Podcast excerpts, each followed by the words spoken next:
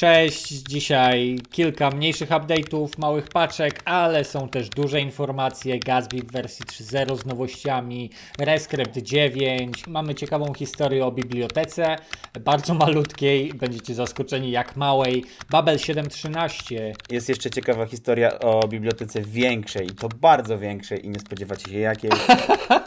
nie mówmy o tym w ogóle, ale tak jest. Babel 7.13 jeszcze nam się pojawił. Omówimy zmiany wydają się proste, ale bardzo ciekawe. No i Deno mhm. 1.8, które walczy z Nodem w tej chwili o pozycję na rynku i stara się zaistnieć. I Flutter wyszedł. Flutter też, Flutter. A, jeszcze Flutter wyszedł. Tak, powiem coś. 2.0. Devspresso. Newsy przedstawi dzisiaj Julek i Łukasz. Cześć Łukasz, witam Cię w kolejnym odcinku Devspresso. Cześć Julek, 32 już. 32, tak, już trochę czasu działamy. Ok, ale, ale pomińmy small talk. Jedziemy z tym, co jest na tapecie w tym tygodniu. Najpierw zróbmy mięso. No to w takim razie, jeżeli najpierw mięso, to musi być Gatsby 3.0, bo oni przedstawili bardzo długi opis zmian, które wprowadzili i poprawek, ale tak naprawdę wszystko sprowadza się do standardowej, sztampowej wypowiedzi, jaką tutaj zawsze wyśmiewamy, czyli jesteśmy 80% szybsi i serwujemy wszystko 50% lżejsze. No, super. Nie, wiesz co, tam jeszcze, tam jeszcze jest sporo takiego bullshitu, że podbiliśmy webpacka do piątki, Reacta do siedemnastki, e, jakiegoś no, no, tam no. Node'a czy coś takiego. To trochę brzmi jak ja bym na, na moim daily mówił, że wczoraj podbijałem paczki i to było bardzo, bardzo trudne. Spędziłem na tym po prostu 12 godzin. Tak. Mój project managerze, a tak naprawdę kliknąłem trzy razy w klawiaturę i poszedłem oglądać serial przed telewizor. No kurde. No, oczywiście uprościłeś to ekstremalnie. Wiemy, że Gatsby to na pewno duży system, nie? Ale dokładnie tak jak mówisz, bez jaj, Webpack 5 teraz nie, to nie zasługuje na w ogóle takie podbicie do, do, do trójki. E, moim zdaniem. A wszyscy właściwie jak podbijali Webpacka, to również podnosili swój numer wersji. No jakby ten Webpack tutaj dokłada tak dużo sam z siebie. Pojawiły się hot reloady, fast refreshy, takie rzeczy w różnych frameworkach i bibliotekach. To wszystko dzięki Webpackowi. Okej. Okay. To dobra, to ja cofam swoją wypowiedź. Jasne, ja zapomniałem o tych właśnie fast refreshach, a zapomniałem dlatego, że come on, mamy 2021 rok, to powinno być już dawno. Oczywiście masz e, w zupełności rację. I tym bardziej zwróciłbym uwagę na jedną o, taką ciekawą, ale nie jestem pewien, czy bym się tym chwalił w changelogu, bo specjalnie chwalą się, że podbili wersję Node'a do numeru, uwaga, 12. To chyba jakiś stary Node sensie... No nawet nie jest bardzo stary, umówmy się, ok, ale Note 14 jest już dostępny w wersji, w wersji current i obsługiwany. W październiku ma wyjść wersja 16. Wersja 15 w ogóle jest w fazie current, czyli pomimo tego flow, gdzie nieparzyste wersje w Node są, są prawda, e, jakąś alfą, betą, to i tak 15 jest w fazie current, czyli 14 tutaj no, no jest stabilnym środowiskiem, a tu nadal się wstrzymujemy będąc na 12.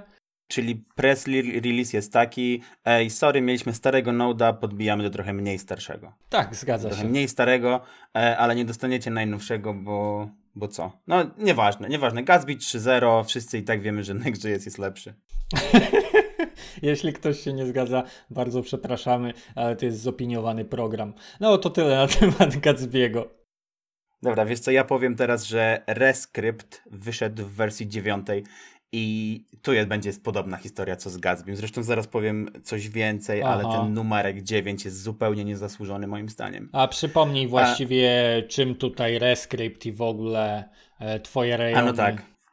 Y, sorry, tak. Ja pisałem komercyjnie już w Rescriptie, w Rizonie przez rok, mm-hmm. ale to dalej jest tak niszowy temat, że ja też mam trochę problem czasami ze zrozumieniem, co tam się dzieje. Y, ostatnio była zmiana nazwy z Reason ML na Rescript. Mm-hmm. I teraz tak, w dużym skrócie. Jest coś takiego właśnie, co nazywa się Reason ML to jest język programowania na bazie Okamla, mm-hmm, mm-hmm. No który tak, tak. to Reason ML przypomina zapisem JavaScript. Mm-hmm. Twórcą Reasona jest Jordan Walk i on dał światu również Reacta i niedawno odszedł z Facebooka, Tak, gdzie tak. stworzył Reacta, właśnie po to, żeby skupić się na rozwoju Rezona. Aha. I teraz w Reasonie możesz pisać natywne aplikacje, które się kompilują do natywnego kodu backendowego na przykład, albo do e, jakiegoś desktopowego, ale możesz również Reasona kompilować do JavaScriptu. Aha. I jak kompilujesz Reasona do JavaScriptu, to używasz kompilatora, który nazywa się BuckleScript. Aha. No i teraz uwaga. Kombinacja dwóch rzeczy. ReasonML plus BuckleScript to jest właśnie Rescript, czyli Reason, który kompiluje się do JavaScriptu. No muszę ci powiedzieć, że miło mi, że zawsze przynosisz te informacje na temat Rezona, Rescriptu, bo to wszystko jest dla nas cały czas blisko w okolicach web developmentu i, i może mogłoby mnie kiedyś spotkać w pracy, ale ta historia jest na razie bardzo zagmatwana. Tak, i ja myślę, że to właśnie trochę zwalnia rozwój e, Reasona. To, że tak ciężko jest go zrozumieć, że tych narzędzi naokoło Reasona, tego całego toolchaina jest tak dużo. E, dobra, to może teraz opowiem trochę, co w tej dziewiątce. Najważniejszą rzeczą, która jest w dziewiątce, to wydzielenie standardowych bibliotek już skompilowanych do JS-a do osobnej lipki. E, do tej pory, jak ja na przykład bym chciał zrobić jakąś customową lipkę JS-ową, która robi rzeczy, jakieś rzeczy, e, i napisałbym ją sobie w Reasonie, bo bardzo lubię Reasona, czyli w Rescriptie tak naprawdę, to potem, gdybym chciał ją opublikować m, tobie, Julku, na NPM-a, żebyś ty mógł ją ściągnąć i korzystać, to musiałbym do niej e, zawrzeć standardowe biblioteki, a te do tej pory były tylko w paczce kompilatora. Czyli tak naprawdę bym ci zaserwował ogrom, ogromne node modules, Aha. z których by wyciągnął jakąś mm, funkcję, która iteruje po tablicy, bo akurat jej używam. Aha. No więc y, stwierdzili, y, że to jest bardzo, bardzo zły pomysł i wydzielili właśnie te standardowe lipki do oddzie- standardowe funkcjonalności do oddzielnej lipki. Także to jest bardzo spoko. No, A oprócz tego to jakieś zrobili małe zmiany kosmetyczne w zapisie, żeby język jeszcze bardziej przypominał JavaScript. No i poprawy w kompilatorze, mm, takie, że wygenerowany kod jest lepiej zoptymalizowany. Ten kod JS-owy jest lepiej zoptymalizowany, ma mniej czeków i tak dalej. To jest właśnie ogromna zaleta, wiesz, JavaScriptu, że ten kod, e, co ja mówię, Rescriptu, aha. że JavaScript, który on produkuje, on jest naprawdę zoptymalizowany, naprawdę performantny. Aha. Ja sam bym nie potrafił napisać takiego, mm, takiego fajnego, wynikowego kodu. Pamiętam, jak w ramach wyjazdu integracyjnego Dev Meetings grupy mentorów i trenerów JavaScriptu jedna z grup przeprowadziła jakieś badanie właśnie w jaki sposób różne te systemy e, typu w tym przypadku Reason i Rescript e, pozwalające kompilować się do JavaScriptu e, jaki dają narzut i jak to wygląda. I pamiętam, że, że właśnie Reason był jakoś strasznie wysoko, tylko wtedy, wtedy to właściwie nie istniało jeszcze jako technologia, to było bardzo ciekawostką. Ale mówisz, że jako narzut mentalny, że trudno było w Reasonie, czy jako... Nie, ilość kodu, jaka została wygenerowana i, i jak byśmy go ocenili pod względem tego, co z niego dostajesz.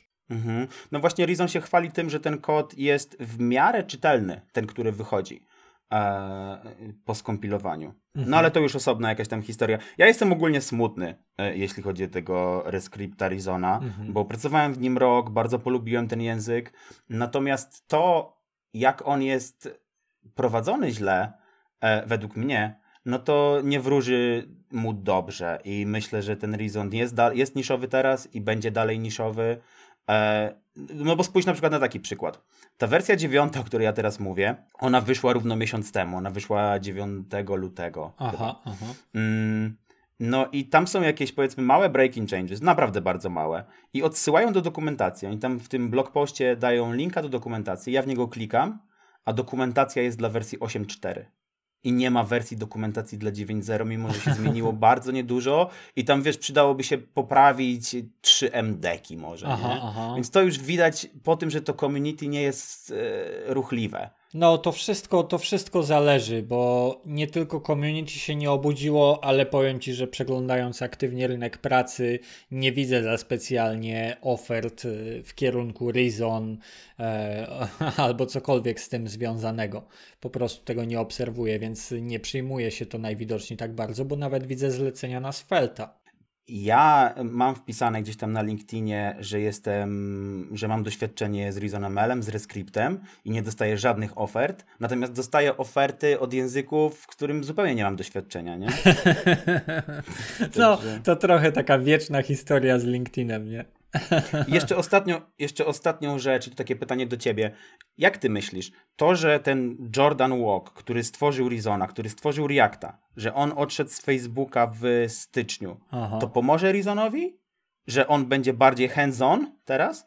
Czy to przeszkodzi Rizonowi? Myślę, że dokładnie o to chodzi, co powiedziałeś. No, dlatego odszedł, ponieważ czuje, że potrzeba pchnąć ten projekt intensywniej do przodu, albo w końcu samemu znalazł się w pozycji, w której mógł sobie pozwolić na to, by się tym zająć.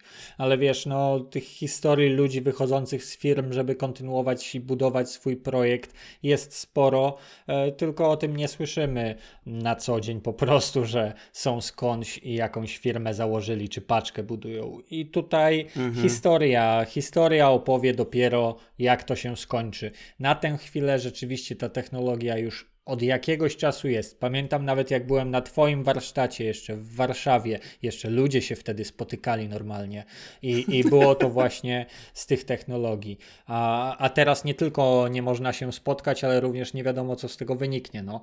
Miejmy nadzieję, że pchnie to do przodu, bo to zawsze było ciekawe móc y, jakby coś kompilować do JavaScriptu i, i zawsze były powody, żeby powstała taka technologia. Żadna po prostu jakoś turbo się nie przyjęła w tym momencie.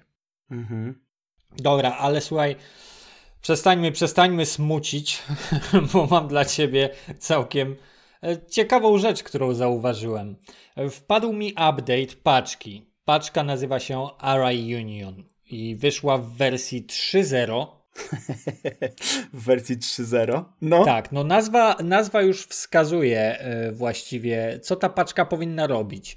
Ta paczka pozwala po prostu połączyć dwie tablice e, z wykluczeniem jakichkolwiek powtórzeń treści zawartych w środku. Ale Czyli ta paczka to jest jednolinijkowiec, który ja bym po, potrafił napisać tak dosłownie z palca z ręki w tym momencie, czyli mm e, rozproszenie setu w tablicy i w seta wkładam dwie inne tablice, to koniec. Mm -hmm. I ona wygląda identycznie jak paczki is odd is even, które mają podobne ilości pobierań. Ale słuchaj, ta paczka jest zadbana, wypucowana i paczka, sam plik, rzeczywiście, tak jak mówisz, ma jednolinijkowca z newsetem zespreadowanym w tablicy i w środku oczywiście znajduje się lista argumentów, która dodatkowo ma wykorzystaną metodę flat, która spłyca nam tablicę. Jeżeli masz w tablicy drugą tablicę zagnieżdżoną, to właśnie po wykorzystaniu metody flat masz jedną płaską tablicę, no nie? I nawet stary nie możesz zdefiniować głębokości, jak powinien, jak powinien spłaszczyć te dane. Możesz dać tylko dwie tablice, maksymalnie z jedną tablicą w środku i on ci to wszystko zrobi. Co za uniwersalność. Nie, dość niesamowite, bo jest to niezależna paczka. To nie jest paczka z Loadasha wyciągnięta, która jest standalone. Nie, to jest osobna paczka napisana w 2014 roku, więc już sporo czasu temu. I w tamtej wersji, w wersji 1.0 miała, uwaga, uwaga, 6 linijek oraz w pakiet JSONie musiała mieć sama siebie wypisaną w dependencji. Ojej, to ja zupełnie nie rozumiem takiego. Co? To jakaś rekurencja chyba. Musiała coś takiego mieć i sama siebie importowała, żeby potem dopiero zwrócić swoją wartość. Nie mam pojęcia, z czym to nie, było okay. związane. Jasne, w, dwa w 2014 roku nie było setów w JavaScriptie. Okej, okay, kumam. E, potrzebowaliśmy polifile do różnych dziwnych rzeczy. Czekaj, czy ty wiesz, ja, czy ty wiesz, czego się używało w 2014 roku? Dawaj. jQuery. jQuery. jQuery miała to wszystko. to mam dla ciebie cudowną informację, bo to jest nasza Jaką? magiczna paczka, o której nie wspomnieliśmy na początku. jQuery wyszło w wersji 3.6 i panowie mają poważne zamiary. Panowie i może panie, przepraszam, nie wiem, szykują się do wersji 4.0. Ojej, wiesz co, ja myślę, że jQuery to jest coś, co powinniśmy już zostawić tylko jako napis na koszulkach. Albo naklejkę na jakimś starym, oldschoolowym e, komputerze, czy coś takiego. To nie jest coś, co ktoś powinien kiedykolwiek instalować. Oczywiście masz rację i nie masz racji zarazem. Jest to paczka, która istnieje i jest wspierana i komuś służy do określonych celów, po co się jej czepiać. Mają dużą popularność, wiedzą, wiemy, wiemy, że są nieźli, tak, jakby to działa, to, to czemu nie? No, y, ja wiem, że bardzo dużo rzeczy, które były oryginalnie w jQuery, czy w jakichś pluginach do jQuery, jQuery Animation, pamiętam jakieś takie rzeczy, to wszystko jest już natywnie dostępne w przeglądarkach. Ale czy wszyscy są na najnowszych przeglądarkach? Czy cały świat jest na najnowszych przeglądarkach? Czy nasze serwowanie najnowszych rozwiązań w postaci Angulara, Reacta czy Vue naprawdę dostarcza tyle korzyści w prędkości i w działaniu internetu w miejscu, gdzie masz słaby internet i słaby komputer? Bo jak dla mnie w tej chwili działanie internetu jest tak szybkie, na ile szybki jest mój procesor po prostu. Mm, o, tak, to jest, w sumie to jest bardzo dobry punkt, którego dotknąłeś, że tak naprawdę nie liczy, nie liczy się już te kilobajty, które do ciebie idą po kablu, czy tam po powietrzu, powiedzmy, tylko w sumie tak, żeby to wszystko z, odzipować, zdekompilować i uruchomić, nie? Cały ten JavaScript. Dokładnie. No ale kurde, w sumie to w takim razie z drugiej strony yy, Vanilla.js, ale jednocześnie można w nim korzystać z, z setów. Na przykład. Mhm, tak. A jeżeli chodzi o jQuery, to jak najbardziej zostałem zaproszony na rekrutację do Montrealu, do teamu designerów, którzy potrzebują budować cutting edge layouty i potrzebują, żebym pisał jQuery. więc, więc ciągle są powody do tego, żeby używać tej technologii, nie ma co się jej wstydzić. E, ja też miałem styczność z tą biblioteką i no, nie żywię do niej żadnych ciepłych wspomnień, niech sobie istnieje i żebym nie musiał jej dotykać. Ja nigdy jej nie używałem. Ja jestem tak młodym, jeśli chodzi o development w JS-ie. Zacząłem to robić 3 lata temu i ja nigdy nie miałem styczności z jQuery w ogóle. Jak widzę jakieś odpowiedzi na Stack Overflow, które, które używają jQuery, to e, aż mi coś gdzieś tam zgrzyta z tyłu kręgosłupa, że wiesz, nie rozumiem tego, mimo że to jest mój język, nie? Mhm, mhm. To była kwestia przyzwyczajenia się. Tam składnia rzeczywiście była proponowana dziwna, nie JavaScriptowa, ale te zasady też, umówmy się, to były prostsze rzeczy niż jak teraz dostajesz bibliotekę, jaką jest React i ma mnóstwo, mnóstwo, mnóstwo zasad. Tam zasady były proste. Piszesz JavaScript, a my ci tutaj ułatwiamy trochę życie, nie? A, a w Reacta trzeba opanować na przykład, żeby używać. No, zawsze są plusy i zawsze są minusy, no. Ale może starczy o tym, e, o temacie samego jQuery, bo mamy również update'y, które są treściwe, powiedziałbym.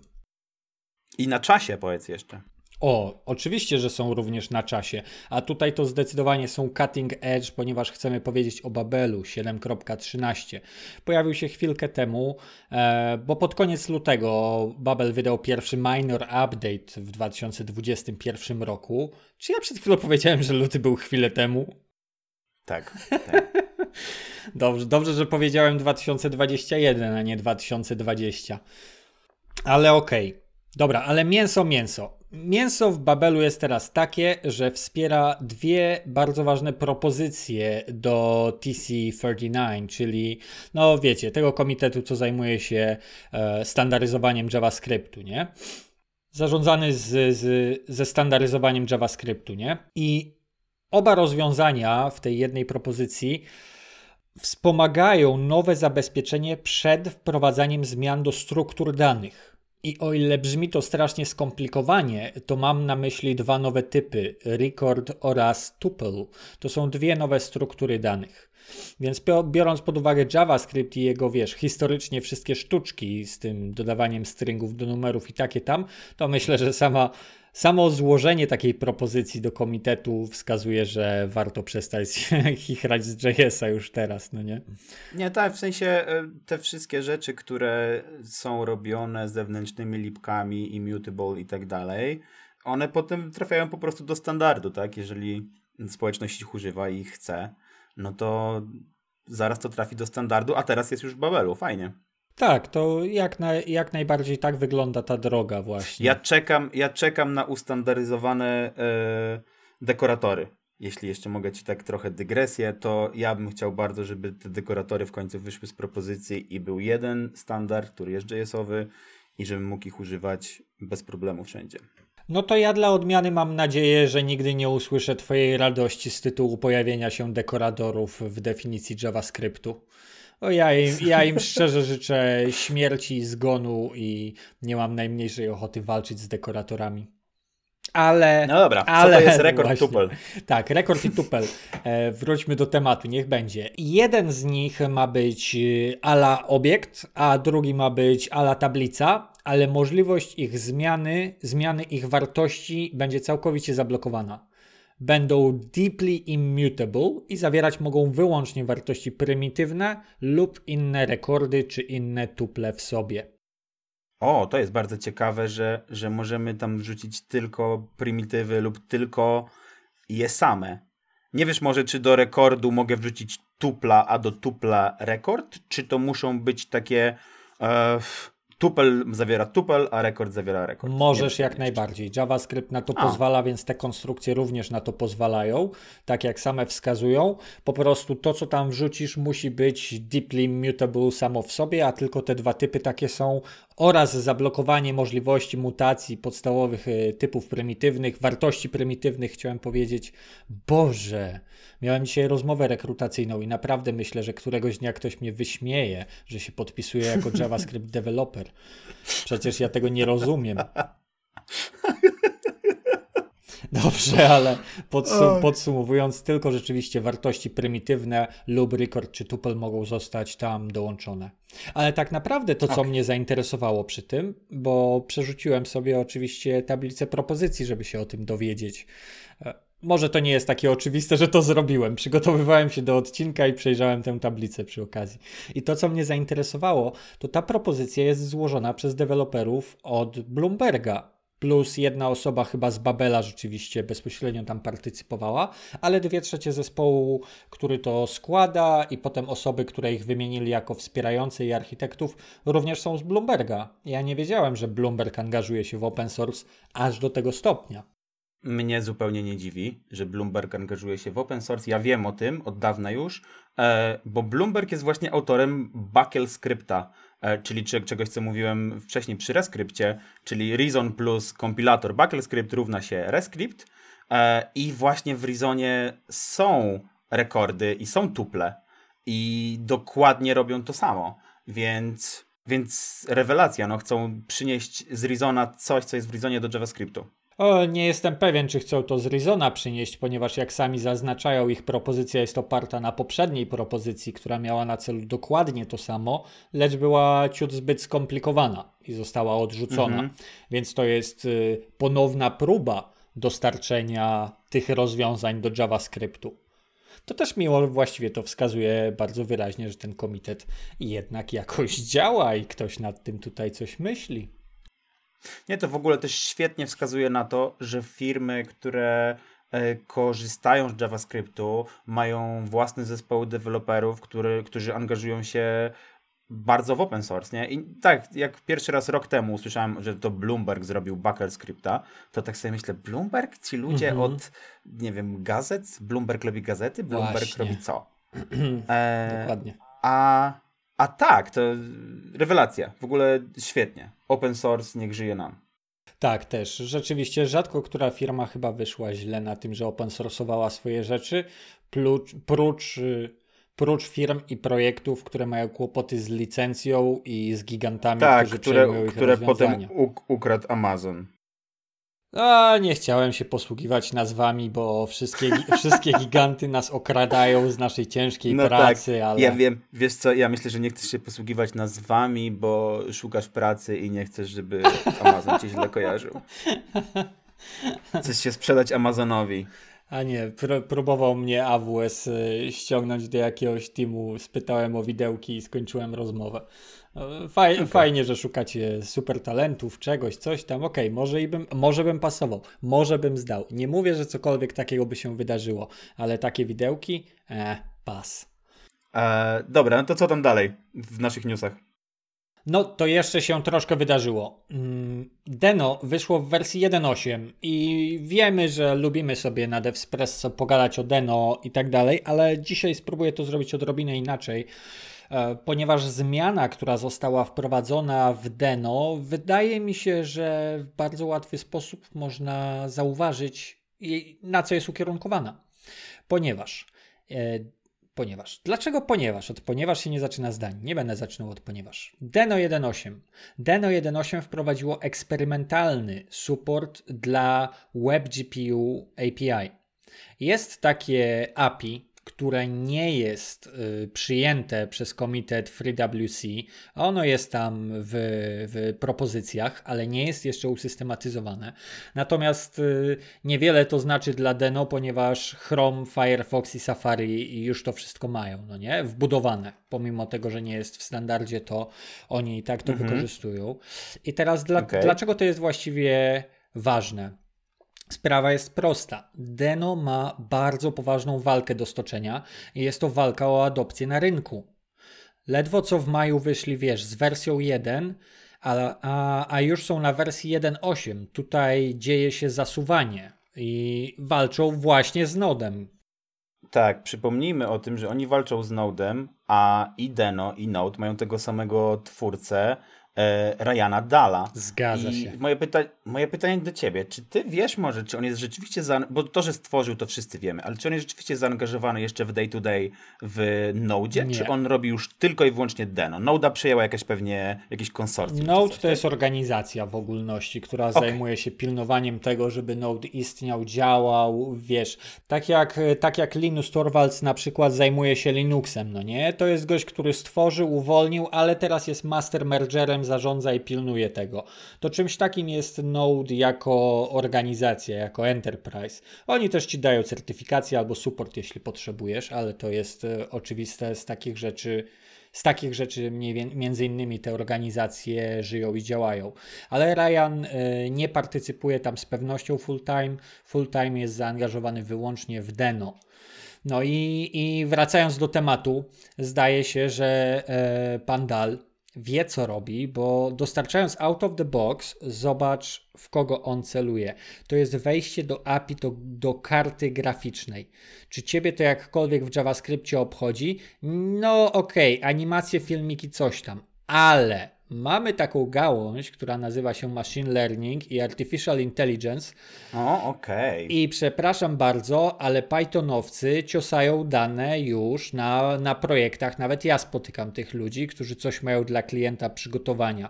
I nieważne, czy to są algorytmy, czy, czy oranie dużej ilości danych, oni działają w Pythonie na maszynkach i robią coś, o czym nie mam zielonego pojęcia, czyli jakąś tam programistyczną matematykę uprawiają.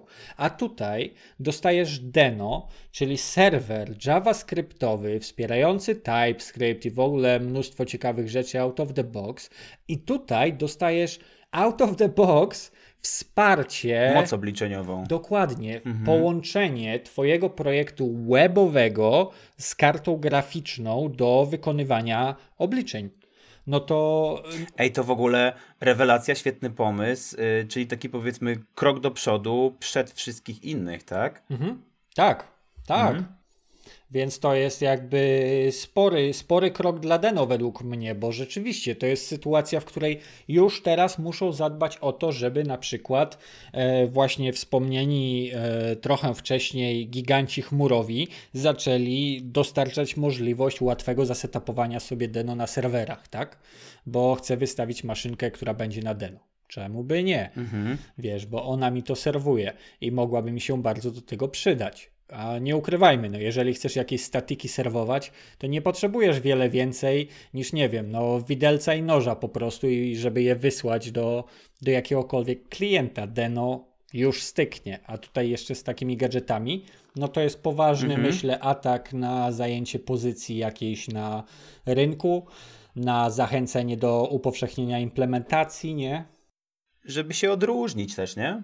W sensie nie, nie jestem, nie jestem Nodem, nie jestem tym samym, mam fajniejsze rzeczy. O, rzeczywiście. O, a propos Node'a, jak no. wspomniałeś, to Node 15.11 tak jakby co wyszedł, to też mi gdzieś mignęło. Oczywiście tam mnóstwo zmian i takie rzeczy.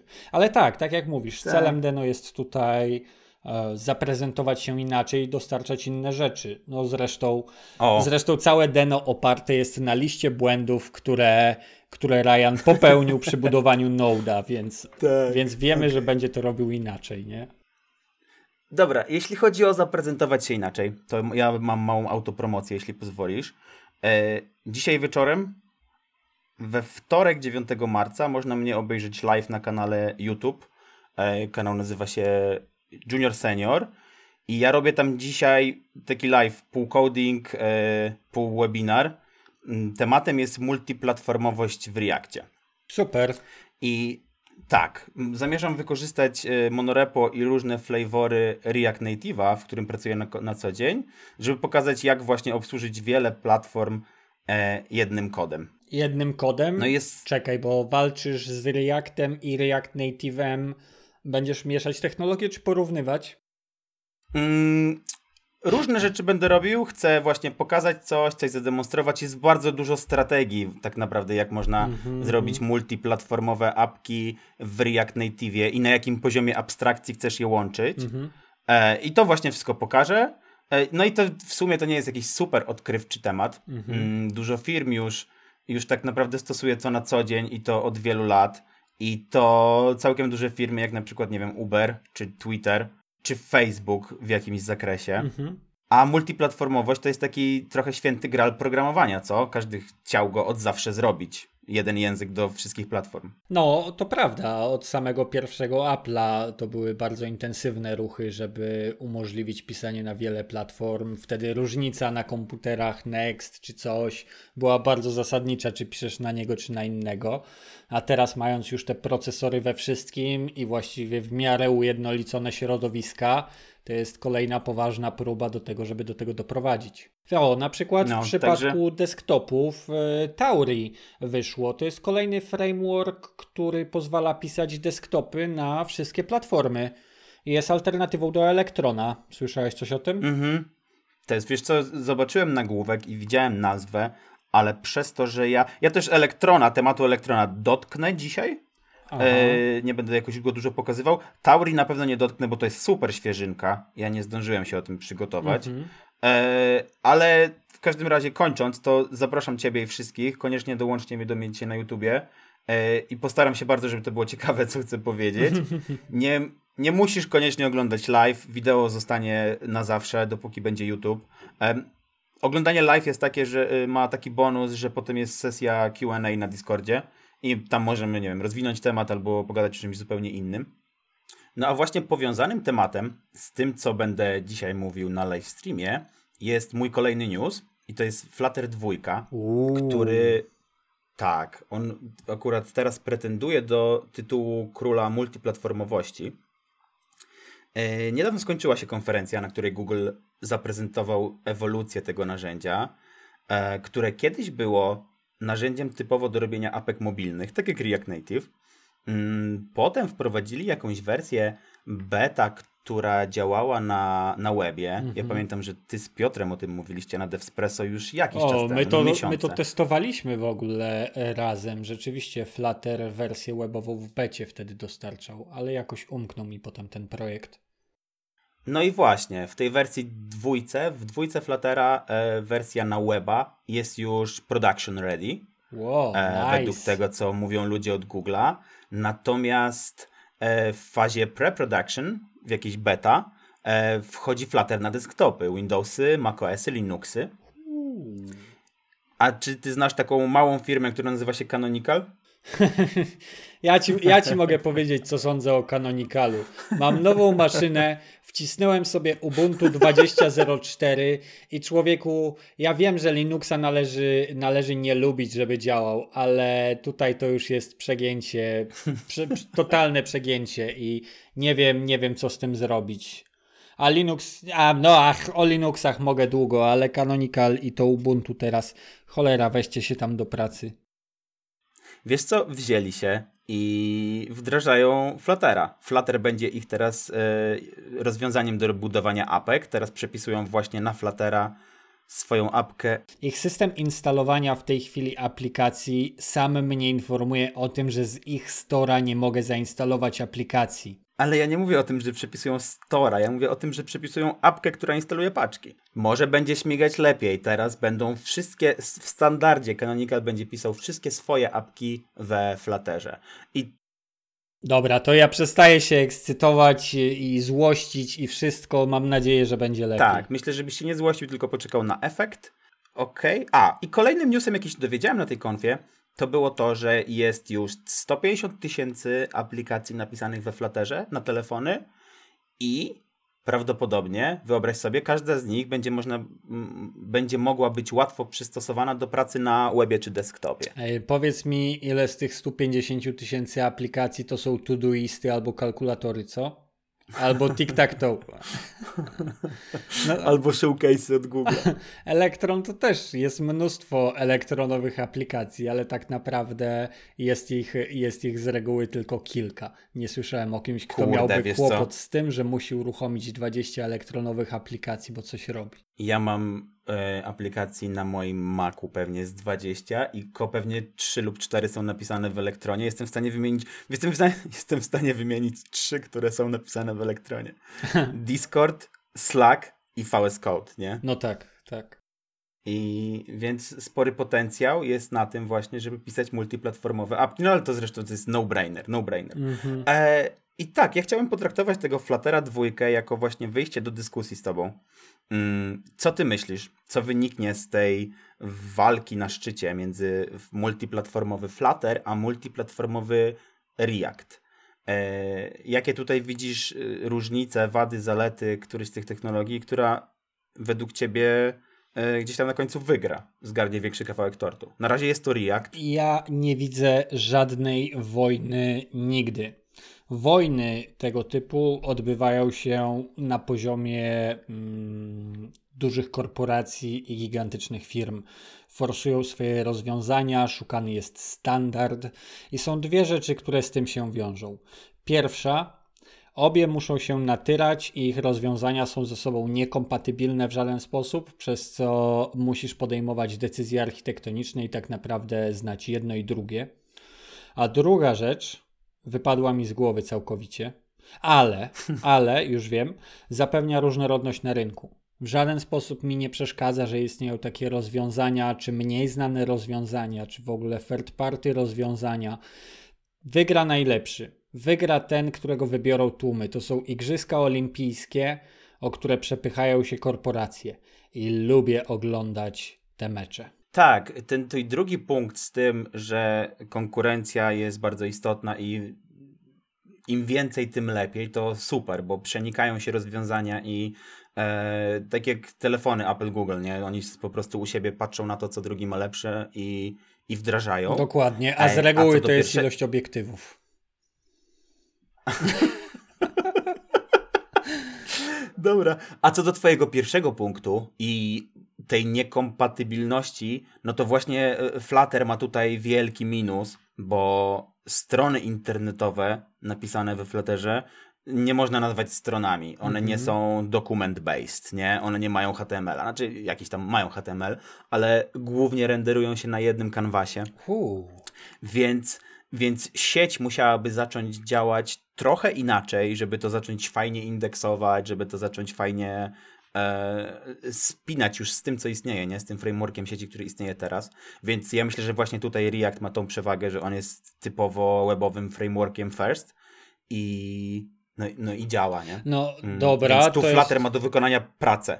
Tak, ale to nie jest praca związana ze zmianą podejścia, a wyłącznie z optymalizacją tego, co robią i dostosowaniem tego, żeby działało lepiej w webie, bo wyświetlając w ten sposób content w internecie, zobacz jakim banalnym Jakim banalnym ruchem jest dla nich skaszowanie wszystkiego i dostarczenie funkcjonującej aplikacji w przeglądarce bez sieci, wszędzie na świecie. Jakby, mhm. nie wiem, próbowałeś walczyć z PWA, albo żeby zrobić w ogóle swoją, swoje spa, zrobić w takim stylu, żeby było rzeczywiście, wiesz, zarządzało tymi kaszami tak jak trzeba, próbowało je odświeżyć, jak się internet pojawi e, i nie robiło, dostarczało stary content, jeżeli nie ma internetu. Próbowałeś z takimi rzeczami Prób się bawić? Próbowałem z tym walczyć i. E, o, dobrze zaczynasz. To, co, Próbowałeś to, z tym walczyć. To, czego tak, to, to co się nauczyłem, to że bardzo łatwo to zepsuć. Bardzo łatwo ustawić jakąś tam e, flagę we swoim service workerze, która sprawi, że twoja strona nigdy nie odświeży zawartości. że pobierze raz zawartość i potem już po prostu będzie cały czas ją serwować. E, to udało mi się w ten sposób zepsuć. Raz. Jestem pewien, że mój przyjaciel Piotr, który nas teraz słucha, e, przypomniał sobie właśnie dokładnie taki case, jaki przed Super Bowlem wpadł na stół mojego teamu. Jak my już spokojnie wieczorem e, graliśmy w szachy w biurze, że tak to ujmę, i wpadł na, nóż, na nasz stół case, że strona. Ticket. Tak, tak. To była P1, czerwony alarm, wiesz, Batman zjeżdża do groty, musi jechać na miasto i te sprawy, i właśnie service worker był spartolony. Skaszowali całą stronę i w ogóle nie byli w stanie nowego kontentu tam załadować. Także no. jestem pewien, że Piotr się śmieje, bo tak, to jest absurdalne. No a widzisz, a tutaj serwujesz flatera, jeden widok, e, zamykasz to e, w pudełeczku, e, zamykasz to w pamięci, gdziekolwiek, po czym ładujesz z powrotem i do widzenia, tak? I do kasy. Mm, kolejnym punktem, który chciałem poruszyć, i tutaj według mnie jest remis, według tych, między tymi dwoma technologiami, no to jest wsparcie dużych firm. Mhm. I za Facebookiem sorry, za Reactem i ogólnie za webowym podejściem do, e, do, do, do multiplatformowości stoją korporacje duże. Mhm. Stoi Facebook i stoi kilka innych, które mają gdzieś tam coś do powiedzenia. Mhm. Za Flutterem stoi Google, nie? Mhm. Więc mhm. największa firma technologiczna. No, największa i powiem Ci też, że nie lubię ich rozwiązań technologicznych, więc nie jestem pewien, czy to będzie działało, bo ani, ani Angular, który, który nie sprawia mi żadnej przyjemności, ani Material Design, to takie dwa narzędzia, które można spotkać w webie od razu. I ja po prostu mam o nich złą opinię i nie chcę ich widzieć na oczy. I, i...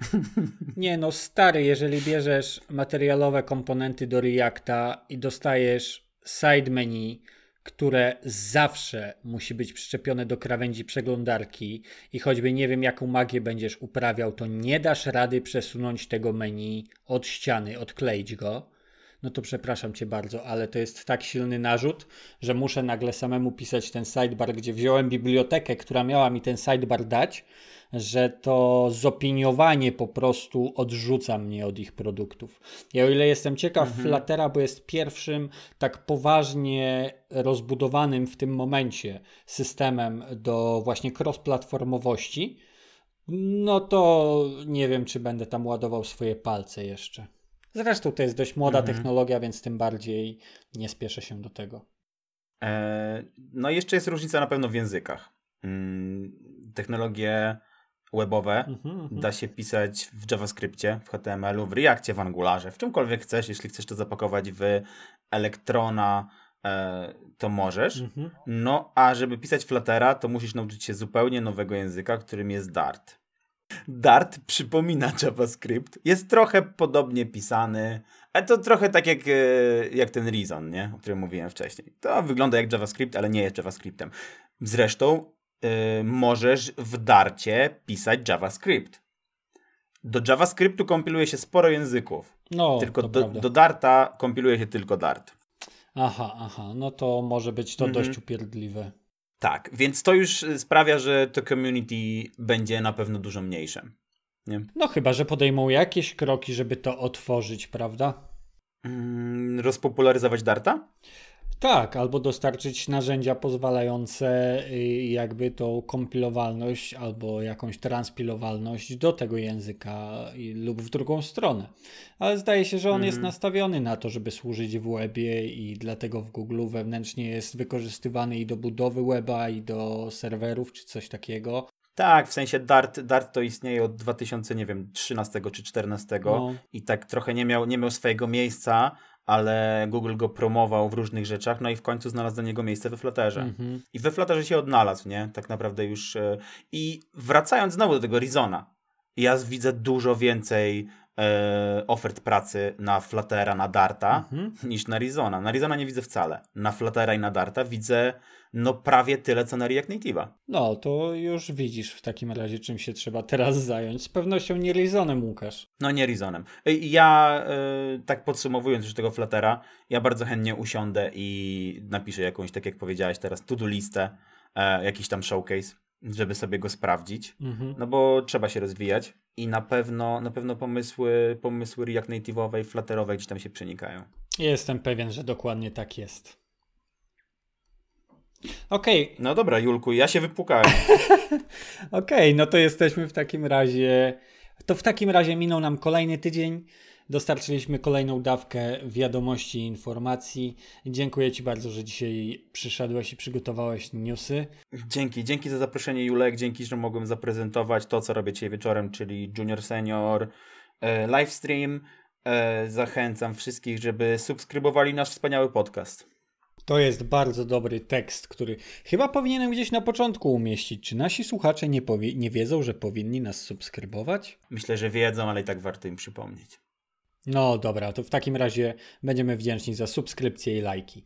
Dzięki wielkie jeszcze jak raz. Jeszcze, jak jeszcze jesteście z nami po 40 kilku minutach słuchania podcastu. No, także dzięki wielkie. Będziemy bardzo wdzięczni za suby i lajki. No i trzymajcie się ciepło.